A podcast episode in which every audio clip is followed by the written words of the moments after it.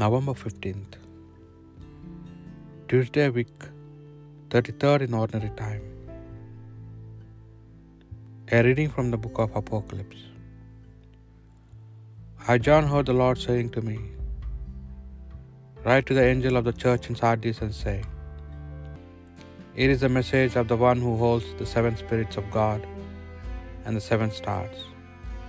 I know all about you, how you are reputed to be alive, and it are dead. Wake up, revive what little you have left. It is dying fast. So far, I have failed to notice anything in the way you live that my God could possibly call perfect. And yet, do you remember now, eager you were when you first heard the message? Hold on to that. Repent. If you do not wake up, I shall come to you like a thief, without telling you at what hour to expect me. There are few in Sardis, it is true, who have kept their robes from their being dirtied, and they are fit to come with me dressed in white. Those who prove victorious will be dressed like these in white robes. I shall not be blot their names out of the book of life, but acknowledge their names in the presence of my Father and his angels. If anyone has ears to hear, let him listen to what the Spirit is saying to the churches. Write to the angel of the church in Laodicea and say, Here is the message of the Amen, the faithful one, the true witness, the ultimate source of God's creation.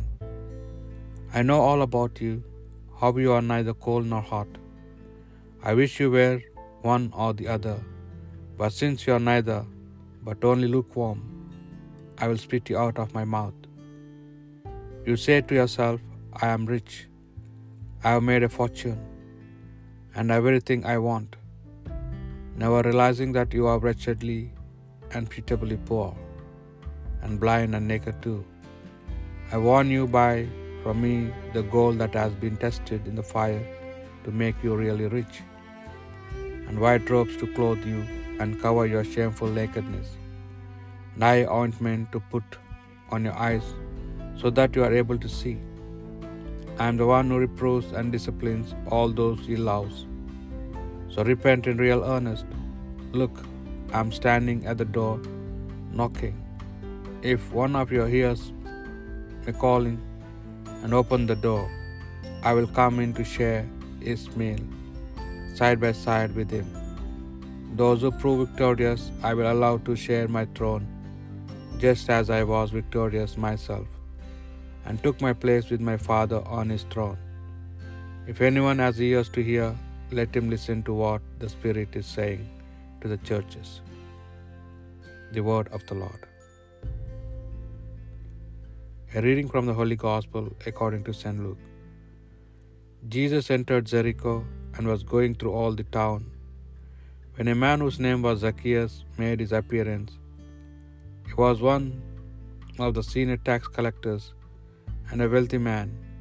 He was anxious to see what kind of man Jesus was, but he was too short and could not see him for the crowd.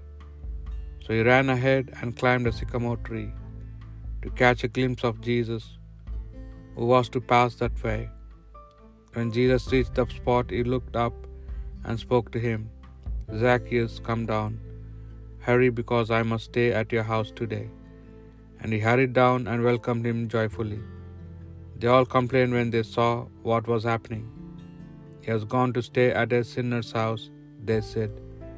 But Zacchaeus stood his ground and said to the Lord, Look, sir, I am going to give him half my property to the poor, and if I have cheated anybody, I will pay him back four times the amount.